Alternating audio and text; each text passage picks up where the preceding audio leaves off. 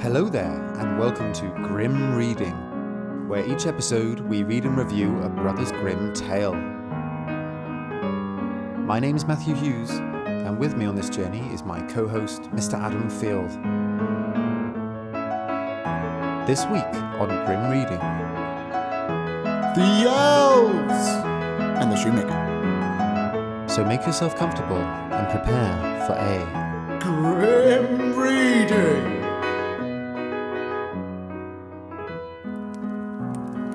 The first story. A shoemaker, by no fault of his own, had become so poor that at last he had nothing left but leather for one pair of shoes. So, in the evening, he cut out the shoes which he wished to begin to make the next morning. And as he had a good conscience, he lay down quietly in his bed, commended himself to God, and fell asleep. In the morning, after he had said his prayers and was just going to sit down to work, the two shoes stood quite finished on his table. He was astounded and knew not what to say to it. To, to what? To it, Adam! Don't know what to say. He took the shoes in his hands to observe them closer, and they were so neatly made that there was not one bad stitch in them, just as if they were intended as a masterpiece.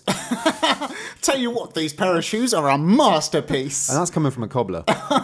so, uh, soon after, a buyer came in, and as the shoes pleased him so well, he paid more for them than was customary.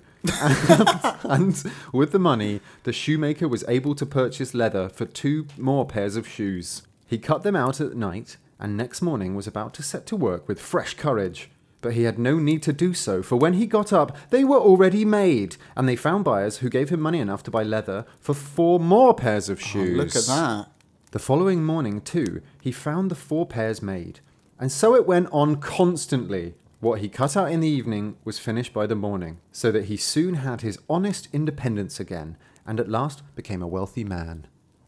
Okay, wow, that moved quickly. So he's Yeah. suddenly he's wealthy So he's gone from being destitute to being a wealthy cobbler. because these shoes just keep appearing. Oh well, he's not a cobbler though, is he? He's a shoemaker. Is that not a cobbler? Well, don't cobblers mend shoes? Yeah. I don't know actually. Maybe not. But okay. I mean, I've got questions, but I guess we'll get to that. Now, it happened that one evening, not long before Christmas, when the man had been cutting out, he said to his wife before going to bed, He's got a wife. Oh, Yeah, he's got a wife. Okay. Good. Good. Good. Uh, what do you think of staying up tonight? Uh, to see who it is that lends us this helping hand. The woman liked the idea and lighted a candle, and then they hid themselves in the corner of the room behind some clothes which were hanging up there and watched. When it was midnight, two pretty little naked men came. Excuse me. when it was midnight, two pretty little naked men came. what don't I understand about that? What a peculiar sentence. Okay. They sat down by the shoemaker's table, took all the work which was cut out before them, and began to stitch and sew and hammer so skilfully and so quickly with their little fingers that the shoemaker could not turn away his eyes for astonishment. No, he's he's getting a good look. They, they did not stop until all was done and stood finished on the table, and then they ran quickly away. Next morning, the woman said, The little men have made us rich, and we really must show them that we are grateful for it. oh, that's nice. They run about so and have nothing on and must be cold. I'll, I'll tell you what I'll do. I'll make them little shirts and coats and vests and trousers and knit both of them a pair of stockings, and you too make them a little pair of shoes. The man said, "Ah, I shall be very glad to do it. Oh, that's nice. And one night, when everything was ready, they laid their presents all together on the table instead of the cut out leather, and then concealed themselves to see how the little men would behave. At midnight, they came bounding in and wanted to get the work done at once, but as they did not find any leather cut out, but only the pretty little articles of clothing, they were at first astonished, and then they showed intense delight. Oh, good. They like the presents. They dressed themselves rapidly, putting the pretty clothes on and singing, Now we are boys so fine to see, we should no longer cobblers be. That's it. oh, I was expecting more. Sorry. Um, okay, cobblers. Okay, I Take it back. I take, take it, all back. Ta- I take it back. Stand corrected. then they danced and skipped and leapt over chairs and benches. At last. oh. That's what I do when I'm in a good mood. I just start leaping over chairs and benches. At last, they danced out the door. from, from, Du- du- du- du- du- du. from that time forth, they came no more. But as long as the shoemaker lived, all went well with him, and all his undertakings prospered. The end. Adam, shall we read the second story? Ski- what? What do you mean? The second story. There's a second story. There's a second story. the second story. There was once a poor servant girl who was industrious and cleanly, and swept the house every day, and emptied her sweepings on the great heap in front of the door. One morning, when she was just going back to her work, she found a letter on this heap. And as she could not read, she put her broom in the corner and took the letter to her master and mistress. It was an invitation from the elves, who asked the girl to hold a child for them at its christening and be its godmother. What? You heard. the girl did not know what to do. But at length, after much persuasion, and as they told her that it was not right to refuse an invitation of this kind, she consented. Yeah, it's, just, it's not proper, is it, to uh, test the. Uh, Don't test an elf. yes. so she's she's accepted it. Right. Okay. Then three elves came and led her to a hollow mountain where the little folks lived. A hollow. There's a lot to process there. Hollow Mountain, little folks. Everything there was small, but more elegant and beautiful than can be described. That's lazy writing. Come on, describe it. Yeah. The baby's mother lay in a bed of black ebony ornamented with pearls. The coverlids were embroidered with gold, the cradle was of ivory, and uh, the bath was made of gold. right. Okay. It's very bling. it's very clear. Quite ostentatious in, in their furnishings.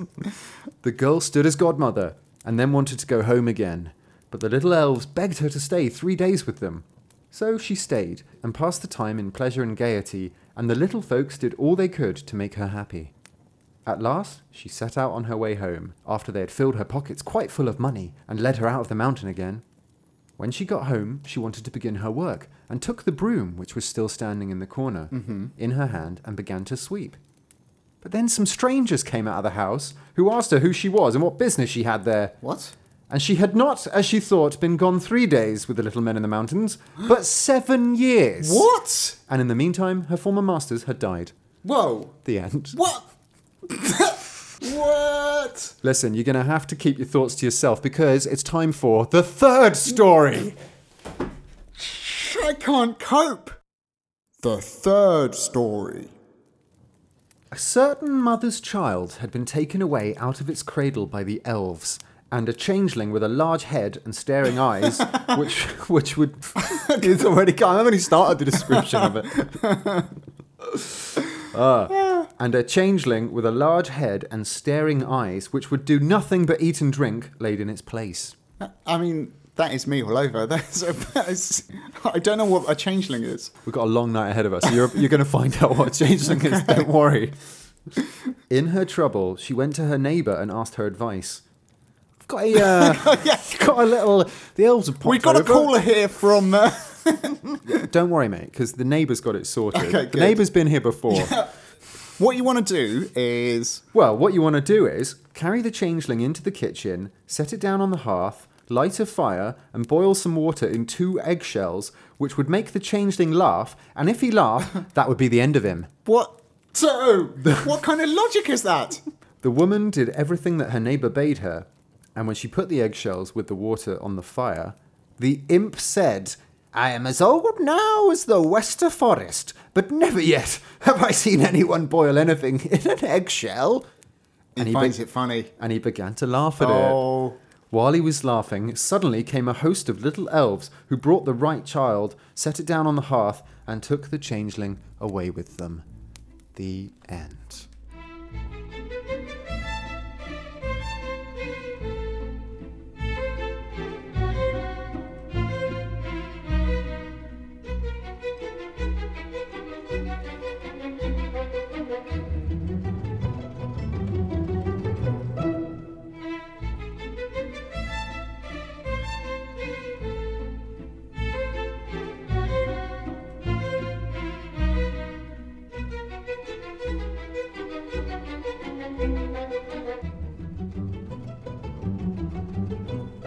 So, no story four. No, that's it. That's your lot. Okay. I um, need to lie down for a bit. Me too. Um, that was insane. I say that every time, but the, come on, Come on. that was insane. That was madness. Um, yeah, you can say that again, but don't don't say it again. Um, That was madness. wh- I don't know where to begin. so we had three, Um, Three stories. stories. I was expecting one, the elves and the shoemaker. First uh, point to make: yeah. stories called the elves, not the elves and the shoemaker. Yes. What's that all about? in German, it's Die Wichtelmänner, which Wichtelmänner. Google Translate suggests the dwarves, Okay, but basically the little men. Uh, originally, the first story, the second story, the third story in German, each of them had a name. The first story was called About the Shoemaker for Whom They Did Work. The second was called About a Servant Girl Who Stood In as Godmother for Them. And the third, About a Woman Whose Child They Exchanged. It was then changed by the Brothers Grimm to first story, second story, third story. Right. But originally, when it came over to, to England, it was, I believe, it was first translated as The Elves and the Shoemaker. And that's what it became known as. right, and that's the name that stuck. But the official name is The Elves The elves. which is why we've had to call the story The Elves, Brackets, and The Shoemaker. Does that make sense? That does make sense. Yes. So I think going forward, let's go through each story Okay, one by yeah, one. yeah, yeah. Okay, so the first one is the classic, the elves and the shoemaker. I kind of had uh, a rough idea of what this was about. I kind of forgotten, but as the story went on, I, yeah, I was like, this is ringing all the bells. Yeah. I know this is the one you were most excited about. I think when Yeah. we started the podcast, so it's great, Genuinely. great day for you, Matt. Massive Lucky day. you Oh, thank Um, you very much. but it was quite sweet. I think the the, the picture they paint of the shoemaker is, is sweet. He's a good man, and he's Yeah. got a you know a good little family unit there, a good little business. I mean, it's struggling, yes. but it's kind of impressed quite heavily that he's a good person. Yeah, pious, Yeah, good bloke, does everything right, but it's just not happening for him at the Mm-hmm. moment. But the elves come out at night and they sort it right out for him. And basically, he makes enough for each pair of shoes that he sells to get the leather for two pairs. So it's basically doubling it each time. Yeah. Now, so my question that I wanted to ask earlier was at what point does that become unmanageable to cut that amount of leather each day? I know your brain so well. I anticipated this. So it's time now for some quick, exponential, grim Yeah. reading shoe maths. Oh, yes. So- I can't wait. I, I Wow. love it. I love the fact you've prepared this. This is amazing. I mean, there's not much to say, but um, you double the shoes each night, right? Yes. So he starts with one, two, then four. So two, four, eight, 16, 32, 64, 128, 256, 512, etc. 512 pairs of shoes were produced on the ninth night. Mm-hmm. So he's preparing the leather for 512 pairs of shoes. But by week two, we'd be over 8,000 pairs of shoes Yeah. per night. per night. Now, I'm not I'm not a shoemaker, I'm not a cobbler, but I think that is difficult. I mean, no wonder he was rich. and I mean, I'm, I'm just worried about the other cobblers in the region. They're out of Soaking business. up oh, yeah. He must have completely monopolized the German shoe market. he absolutely cornered that market. yeah, it becomes unmanageable. yes. Isn't there a famous proverb about that?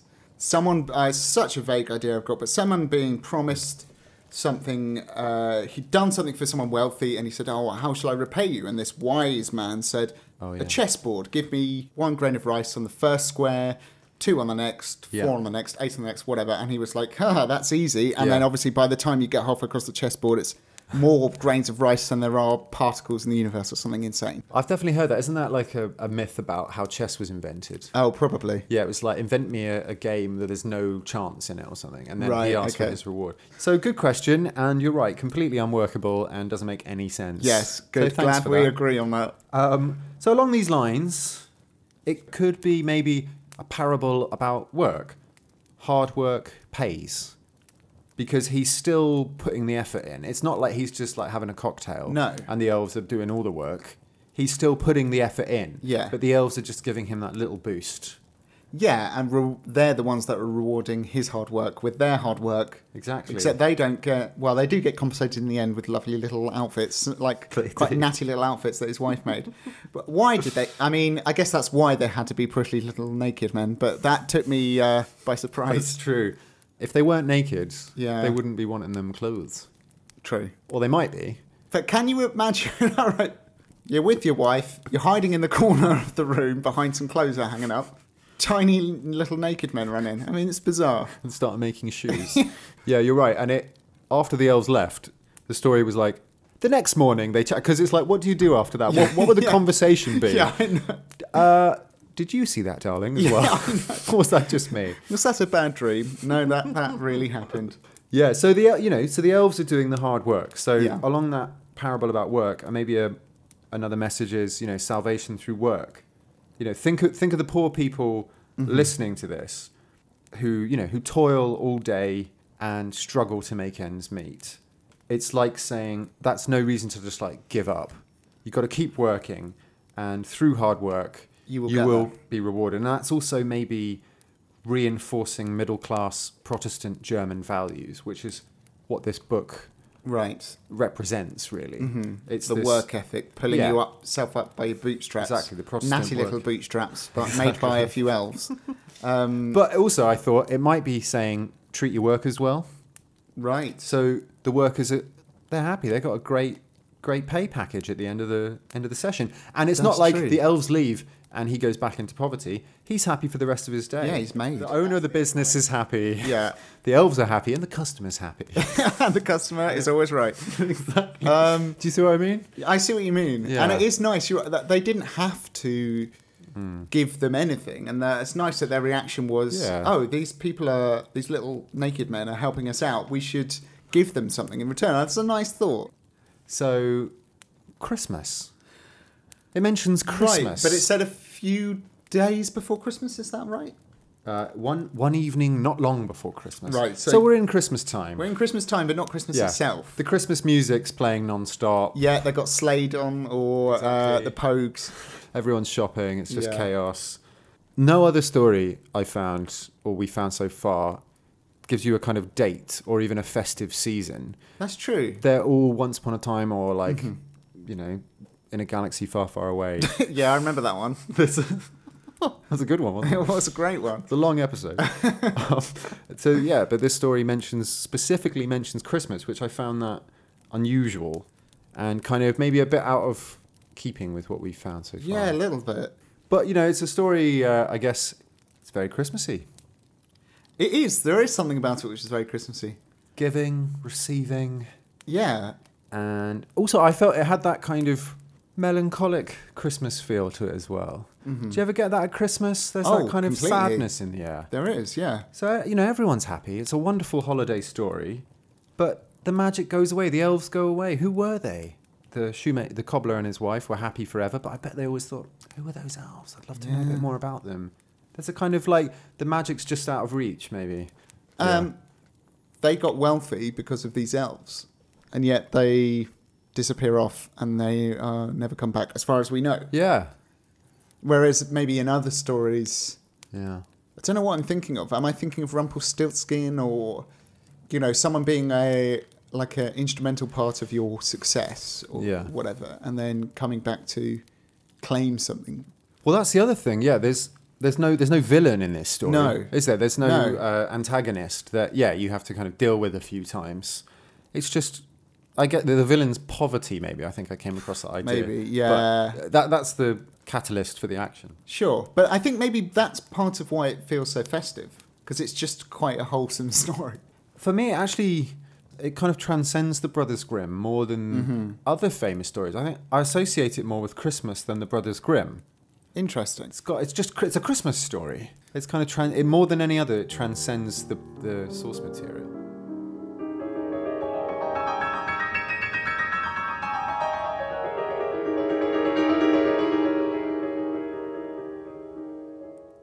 Story two, then.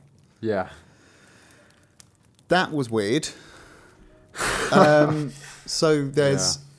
Okay, so the recurring characters are the elves, and basically Yeah. each story takes us to a different person, different sets of circumstances, and the elves return in some fashion or other. That's funny. Yeah, I hadn't thought of the elves as like the same pretty little naked guys. I thought they were. no, ma- no, yeah, they Oh, Right, can be. Okay, they are Adam. Because then, skipping ahead to the third one, I thought they've gone bad. They're gone doing rogue. these lovely things. They uh, they cause a shoemaker and his wife Yeah. to become rich beyond their wildest dreams. Uh, same thing they did for a servant lady who they took to their hollow mountain. Third one, they're nicking babies. like Hang on. I Hold thought, your horses. what's going on here? so maybe they're not the same elves. I didn't- thought I knew you guys.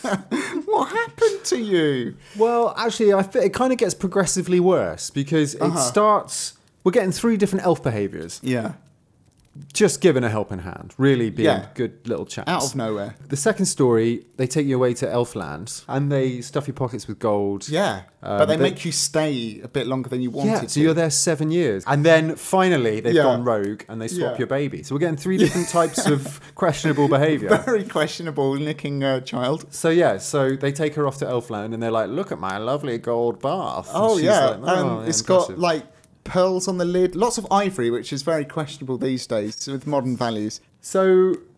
Okay, so she's sweeping. Then She finds a letter on her heap of sweep. Yeah, so heap of sweep. I hope you would notice I said that.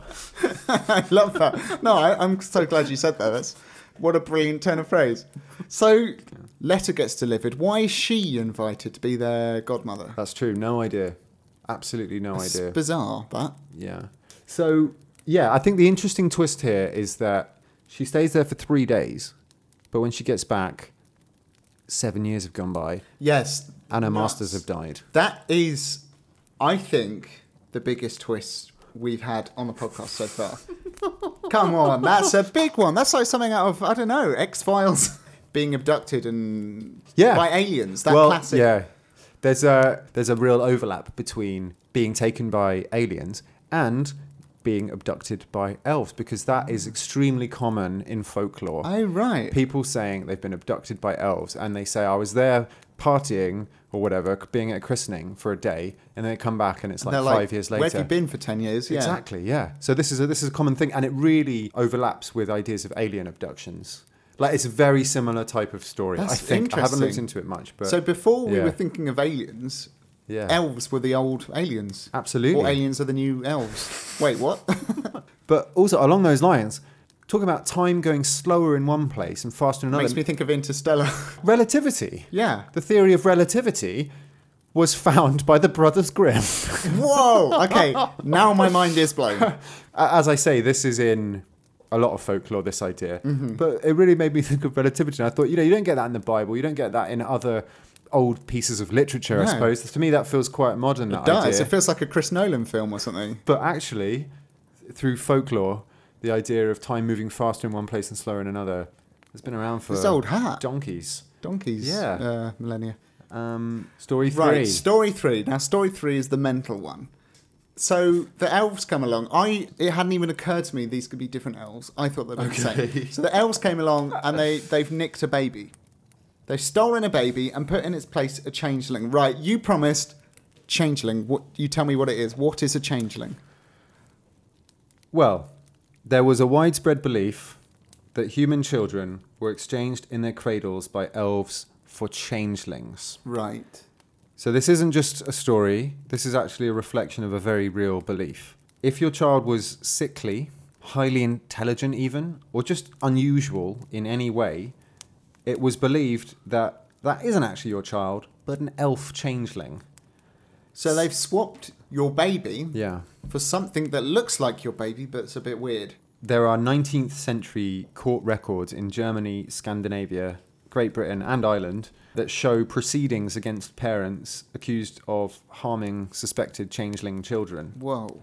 So that's in the That's 1800s. awful. But it was probably even more common in earlier centuries, but it was less likely that you'd face prosecution. Hmm. Sure. So there are less records. Yeah. But there is a court record in Sweden as far back as 1690, which shows the trial of a man and woman who left their sickly 10 year old child outside on Christmas Eve, hoping that the elves would swap it for their real child, what they believed was their real But it child. was their real child. That's so awful. Yeah, so what, what we believe now is that the, the idea of changelings helped to explain physical or mental abnormalities in children. Right. It was also kind of it was a way of dealing with gr- grief, maybe as well. I- It's okay. It's not your child. Your Yeah. child is happy Fine. and safe living with the elves, and that's a changeling In child. Elfland. That's what um, people who look into this kind of think. That's the psychology behind Right. this concept of a Okay. changeling. But it's okay, guys, because there's lots of ways to get your original child back that have been documented. Okay, good. Not least, the idea of boiling water in Right. two eggshells, which will then make it laugh, which then means it will reveal itself to be a changeling. And then it so has to basically, be swapped. What you need to do is catch it out, showing that Right. it's a changeling. So sometimes it's like if it doesn't realize that you can watch it, it might like grow ten feet tall, or it might start Like a talking to itself. shape-shifting- That's so weird. imagine if you're imagine if you were looking you're just standing in the doorway like ding, ding, ding, ding, like the the mobile's on the little lullaby music, you're looking at your little kid just like oh lovely. Suddenly it grows ten feet tall and starts talking to itself. Weird.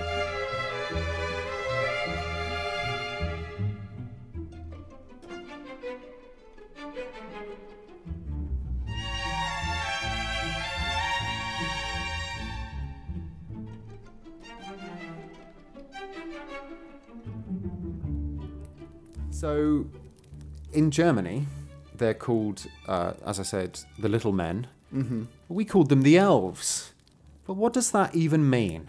We've talked a lot about elves this evening, Adam. So I think it's it's high time we got some things straight and explore these strange little creatures. You up for that? Um, yes, pretty little naked men. Exactly. So, coming into this episode, I basically just wanted to know what an elf was. Hmm. Yeah. Where does it come from? What does it look like? What belief system does it belong to? As you can imagine, as is always the case, things got very complicated very quickly. Yeah, you disappeared down the little elf rabbit hole. Absolutely. Yep. If you'll indulge me, I'd like to uh, do my best to try and explain to you what an elf is. Go for it.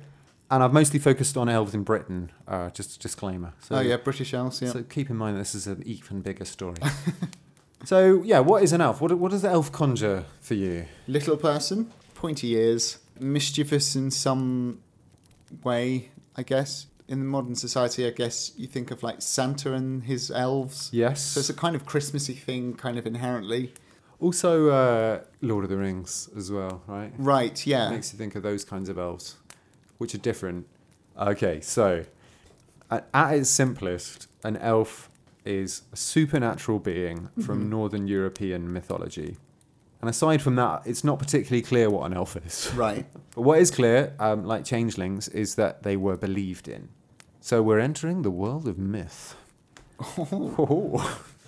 so elves are particularly associated with Germanic mythology, Okay. which includes Anglo Saxon and Scandinavian, Yep. where they feature in medieval literature and Norse sagas, uh, including Beowulf, which we all know, Yeah. probably the most famous Norse saga. Yep. The word elf is similar in Germanic languages, so in English, German, and then the Scandinavian languages Yeah. and therefore it likely has a common Germanic ancestor before it split off into the different cultures and languages. Yeah. It's unclear the original meaning of the word, but it's possibly connected to the colour white. Uh, so, as I say, connected to Northern European and Germanic mythology. And, And- are they small? Because that's a defining characteristic for elves for me. They're not Giant elf people. giant elves. Oh. Or just just human sized, really. Okay. They were perhaps most commonly considered human like, often beautiful and seductive. However, they were also considered small little devilish creatures in some sources. It's confusing, but you've touched on a key thing there. All of these different types of mythologies, they all kind of blend and intermingle. So it's actually quite hard to pick apart and define specific aspects of folklore and myth. You know, every village, every region would have its own vocabulary for the supernatural. Yeah. So pinning it down is kind of impossible. Right. Even going as far as what does an elf look like? Is it tall or is it small? Along those lines, I found it particularly hard to disentangle elf from a fairy, which in my research basically appeared to be used interchangeably. I found it so difficult that I actually contacted yet another professor to help me out. you really? I did, yeah. Professor of elves? professor of uh, history Ah, okay. at the University of Bristol. Oh. Professor Ronald Hutton provided a calming hand in my mad quest to work out what the heck is the difference between an elf and a fairy. he said, The difference is simply linguistic Germanic against French. So he said, Right. Elf and the French fay got blended into one being with the new name of fairy by the late 14th century, doing everything that elves did with an additional dose of dazzle. dazzle. That uh, typical French dazzle. Yeah. So thank you, Professor Ronald Hutton, for that. the last professor I used to email stopped responding to my oh emails. no, so- really? So to keep it really simple, Yep. we can conflate elf and fairy, and we can use those again as an umbrella term for other supernatural beings like leprechauns, Oh, brownies, dwarves. They could all kind of come under the umbrella of elf or fairy. feels wrong though. I know it does, doesn't it? Yeah. It really does, but they are kind of the same thing. There are many stories about the origins of elves. Sometimes they're considered demons. Celtic mythology holds them as spirits of the dead, people that died before their time, like ghosts. Yeah. And I love the Icelandic elf origin story, which opens my Icelandic folklore book. It holds that elves are Adam and Eve's dirty babies. Just process that for a minute. I don't know what to say to that. I, uh, what a strange set of words. This is the Icelandic belief in elves. Yeah. Apparently, God came to visit Adam and Eve. They showed him around the house and presented their children to him. But Eve hid the children that weren't washed in time to meet God. Uh, and God said, Are these your only kids? And Eve lied and said, Yes, the ones that she presented, the clean ones. And God, God knew what was going on. And he said, Whatever shall be hidden from me shall be hidden from people they were made invisible to people, sent off to live in the mountains and the valleys, and the descendants of Eve's dirty babies are the elves, or Huldulfolk, Oh, Hudelfolk. hidden people. Wow. It's quite cool, Hmm. isn't That's incredible. it? In that example, they're not small little creatures, they're, No, they're humans. Just but- regular but human hum- babies. Yeah. Exactly. A- As I think we've mentioned before, uh, the belief in elves in Iceland, right? We've Yeah. talked about that. That's a, Oh, yeah, yeah. and we kind of speculated that it might be a bit of a myth, but Go on. from the Guardian newspaper, a survey conducted by the University of Iceland in 2007 found that 62% of the 1,000 respondents thought that it was at least possible that elves exist. Wow. So it turns out Iceland really genuinely does seem to have a higher uh belief in elves Wow. than anywhere else. And that's why their music sounds so magical. Absolutely. Um, maybe we'll say more about this in Grim Fables. Okay. In Britain, people used to believe these supernatural beings lived in another world called Fairyland. Oh, Fairyland. Yeah. In fact, originally it was called the Land of the Fays. So people from there became known as Fairies. People from Fairies. Fairyland were Fairies. And would that, if Fae, similar to how we would use Fae today as an adjective, if someone's a bit Fae.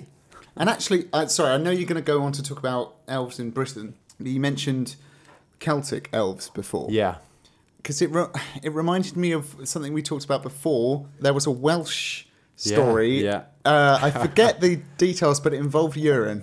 That's the most important thing to remember. that was in Rumpelstiltskin, wasn't it? That's right, yeah. it was someone who helped out around the house. Right. There's a, a tradition of house spirits. And that is interesting, actually. That's making me think of the idea of work that we think is just done. Mm-hmm. We take for granted that it's done. And it might be suggested somewhat sarcastically that, oh, what did you think? The fairies came and did that. Mm. Yeah. And like the tooth fairy Yeah. is, is the one that comes in the night and takes your tooth away and gives you money. So yeah, as I say, um, in Britain there was a belief in another world called Fairyland. In Old Scots, Fairyland was called Elfhame, which is elf home, Helpful. and it was ruled by the fairy queen. And also, one of the nine worlds in Norse mythology is called Alfheim, Elfhome, which is the land of the light elves. So in Norse mythology, you have light elves and dark elves. Uh, we're not going to go anywhere near those, though. We're going to No. move swiftly on. Yeah, let's do that. Um, what did they get up to? And were they good or bad? Well, elves are known to play tricks on people, steal cattle, abduct children. Mm-hmm. Excuse me, steal cattle. They love a bit of rustling. They do. Uh, abducting children. And also, we've discovered they take adults away to elf lands. But they might also help you out of trouble, give you a reward, tidy up round the house. So, they are benign and malign, tall and small, beautiful and ugly, all at once. So, I hope that's clear for you. That's, that's crystal clear, Matt. Thank you so much. I read, or I think I heard, or I read somewhere, a good way to think of elves is as a manifestation of nature. Mm-hmm. So they're at once destructive and nurturing. So that's sort of what they are and where they come from. But how do they fit into our society? You would imagine that they might be feared or hated by the people who believed in them. But anyone listening to the current season of Rex Factor will know that the word elf was often a prefix for Anglo Saxon names. Some of the queen consorts of Anglo Saxon kings were named Elfgethu, which means elf gift, Ethelfled, elf beauty, Ethelrith, elf strength, and indeed Alfred, the name Alfred, Uh-huh. in Old English was Elfred, which means elf council. So Ah. Alfred the Great, the first king of England, was connected to elves, which completely blew my mind. That's amazing. Alfred. One of the major relics of the Anglo Saxon period is the Exeter Book, which is a 10th century anthology of Anglo Saxon poetry written by monks in around 970 AD. And in the Exeter Book, there's a charm against what was known as an elf shot. Shooting pains in the body uh, were believed to be from invisible arrows fired at you by Oof. elves. That's called an elf shot. Shooting pains. Literally shoot Um, from Yeah. being shot. In fact, apparently, farmers who found Neolithic arrowheads Uh huh. believed that they were elf weapons, Wow. if that makes sense. So they'd find an- ancient old Yeah, yeah, weapons, yeah. they might dig them up, and they think that's an elf weapon. Wow. Uh, the Exeter book prescribed a mixture of charms, medicine, and prayer if you're suffering from an elf. Ah, shot. simple. Yeah, just uh, gather those from a bathroom cabinet. So all this sort of indicates how central elves were to the early English conception of the world. Mm-hmm. You know, it's easy to think of them as a pagan hangover, which Christianity frowned upon and stamped out. Yeah. but they're actually a central part of early Christian life. All written accounts of elves come from manuscripts and literature after conversion to Christianity. Those Anglo Saxons that were named after elves, like Alfred the Great, they were the Christians that were fighting off the pagan Vikings. Right. There was a surge in interest in elves during the Renaissance, uh, by which point the French word fairy had joined the vocabulary. Queen Elizabeth I was presented with an epic poem called The Fairy Queen, written by Edmund Spenser. In the poem, the Fairy Queen is called Gloriana, and that's why Queen Elizabeth I became known as Gloriana. She was Ah, named okay. after the elf queen. Shakespeare's work is full of folklore as well, particularly the elves and fairies of Midsummer Night's Dream. I just, I'm shoehorning Shakespeare in right. there. Puck. Is it Puck? Yes, Yeah. exactly. That's all I remember from school. Shakespeare has come up in literally every episode, so it's my mission to keep him in there. I'm not letting him escape. Queen Elizabeth's successor, King James I, or the Sixth of Scotland, Mm-hmm. he genuinely believed in elves as well. He's the one behind the uh, the Bible, isn't he? Yeah, King James Bible, Yeah. exactly. So the man behind the Bible that's the standard Bible in, In, like the whole Western world, yeah, pretty much. believed Uh, in elves. Believed in And elves. he- Wow. He, more famously was known to believe in witches, and he blimmin loved a witch burning. um, and actually, a lot of those witch burnings from the Renaissance period, there are confessions from condemned witches claiming that they fraternised with the fairy queen in Oh, wow. fairyland. Yeah. So it's all, it's all connected It's all there. connected. Wow. By the Victorian era, uh, belief in elves had all but died out, but there was another resurgence in interest in them. It was the Victorian era that the idea of the little fella running around being industrious was conceived in the way that we imagine to this very day. Yep. And that's not least thanks to the Brothers Grimm story, the elves, and the shoemaker. Of course. In German, this story is called Die Wichtelmänner, The Little Men. It's my belief that Mar- I think it was Margaret Hunt chose to translate it into elves. Actually, they probably should have been called leprechauns because, apart from the pot of gold, leprechauns are most often found mending shoes. Wow, imagine that if it was the leprechauns and the shoemaker. I That mean, would have in been fact, amazing. Just the, all these interchangeable phrases, like Yeah, Can you, could you imagine Snow White and the Seven Elves? doesn't, no. doesn't work, does it? you're right. Yeah, it's so bizarre, cemented with yeah. the choices that were made back then. Yeah. The Christmas elf helping Father Christmas and making toys was popularized in the mid 1800s. Right. First appearing in kids' books and magazines in America. And weirdly, Father Christmas him- was himself described as a right jolly old elf. He's an elf. Whoa. That was in um, The Night Before Christmas, written by Clement Clark Moore in 1822. So, from that perspective, they really go from being a representation of the power and danger of nature to the names of some of our most famous Christian monarchs, to basically being enslaved by humans to mass produce goods during the Industrial Yeah, Revolution. yeah, yeah. So we've kind of ended up with the little helper elf, and then also via Lord of the Rings, the life sized ethereal elves of um, Middle Earth. Yeah. So, one way or another, the elf in its different conflicting incarnations has survived into the modern world. Wow. Yeah. That was an amazing journey through Elfland.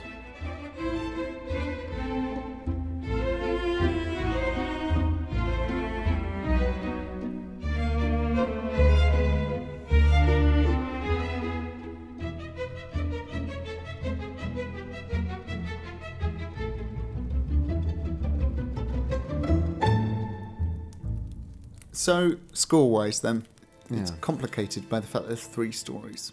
Does that, did that detract for you that there were three? No, I Okay. think it added to it. I'm going to give this an 8.5. The reason being, I can remember what I gave the last two stories. Ah, I can't. Uh, well, I can. and I gave them 8, and I think this is just a bit better. Okay. The big twist in story 2 she's been abducted for seven years. Enjoyed that. The mental changeling in the end, uh, laughing at a eggshell boiling. So, what I'm hearing is if it was just the elves and the shoemaker, it would be an eight, but it's got those other two. and it just pops it up a half a level, I think, for me. Half an eggshell. Half an eggshell, yeah. Yeah. And uh, what about you? I think I was a bit confused because I was super excited about this.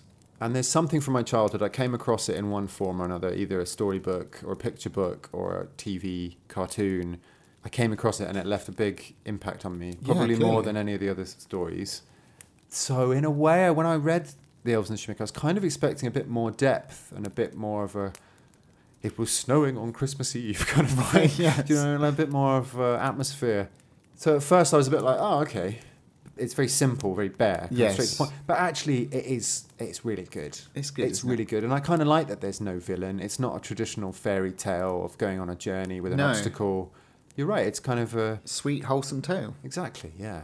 So I did like that. And it introduced me to the elf, which, although I was tearing my hair out quite a lot, I am glad I know a bit more about elves now. So I'm going to take your lead actually and go 8.5. Oh, Yeah. nice. That's Yeah. a, what is that, 17? we both look r- terrified at the maths. Uh, 17, yeah, That's that's it. 17. A sweet, sweet 17. Wonderful. Okay. Merry Nice. Christmas, everybody. And a happy, grim year. so I believe it's that time again. It is. First time series two, we'll be picking the next round of stories, and things are a little different this time. They are indeed. So, unlike before, where I was choosing the next four stories, now in series two, I'm going to choose the next three stories, and the fourth one is chosen each time by our patrons. They participate in a poll on the Patreon. They've done so, they've spoken. So, the first story, the next story we're going to hear is, and I had to choose this, it's Mr. Corbs. Yes! I- Uh, You knew it was coming. Ah. I am hooked on the adventures of Chanticleer and Partlet. And Mr. Corbs is the next installment in the Chanticleer and Partlet trilogy. So come on, I have to hear that. Gold star to Adam. So the second story is Sweetheart Roland, Sweetheart. aka Roland and Maybird. Hey, it's Roland and Maybird. Whee! And the third story we're going to hear okay.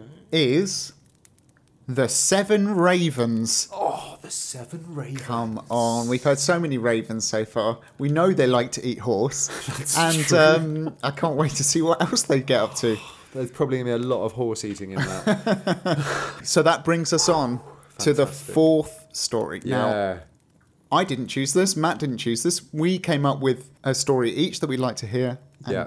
you have spoken. So, So. I put forward a story. it was my moment to have a story I wanted it was. chosen. I've been dominating it since day one, So I put forward the Twelve Huntsmen. and I put forward the devil with the three golden hairs. Now, How'd you get on, Matt? well, I mean, you'd assume it'd be in the bag. The Of course. 12, 12 huntsmen. Come on. Not just one huntsman, 12 of them. That is excellent value. That's great. Um, it's about huntsmen. I mean, oh. well, as it turned out, I got 31% of the vote. Would you call that a romping victory? 69% Yeah. to the devil with the three golden hairs. well, I just felt like you've got, had a lot of experience at picking stories and you're, I know a good title when I see it. you know your craft. It's all in the title, yeah. so, you know, well done. I'll, let, I'll concede this one to you. So, we will be hearing the devil with the three golden hairs. Which I am equally excited yeah, about. I mean, That's come on. gonna We're, eh be- everybody's a winner here, really. there are no losers at Grim Reading. I mean, maybe there is one, but Maybe your neighbours who have to hear this. Um, we're shortly going to launch the next poll for the next two stories that we have secretly chosen for our patrons to vote for. And those two stories are, in no particular order, because I'm probably going to reverse it the next time I say it Fledgling and The Thief and His Master. Oh, So that's The Thief and His Master and Fledgling. Just to be fair, so you, there's no clue there as to who's chosen what. amazing! Well, it's been wonderful. Um, keep the eggshells away from the hearth, people. Too late. Don't let elves steal your children. Good advice. Um, don't give them any clothes if you want them to keep working for you. and, most importantly, keep it grim. Keep it grim. See, you next time. Bye. time. Bye.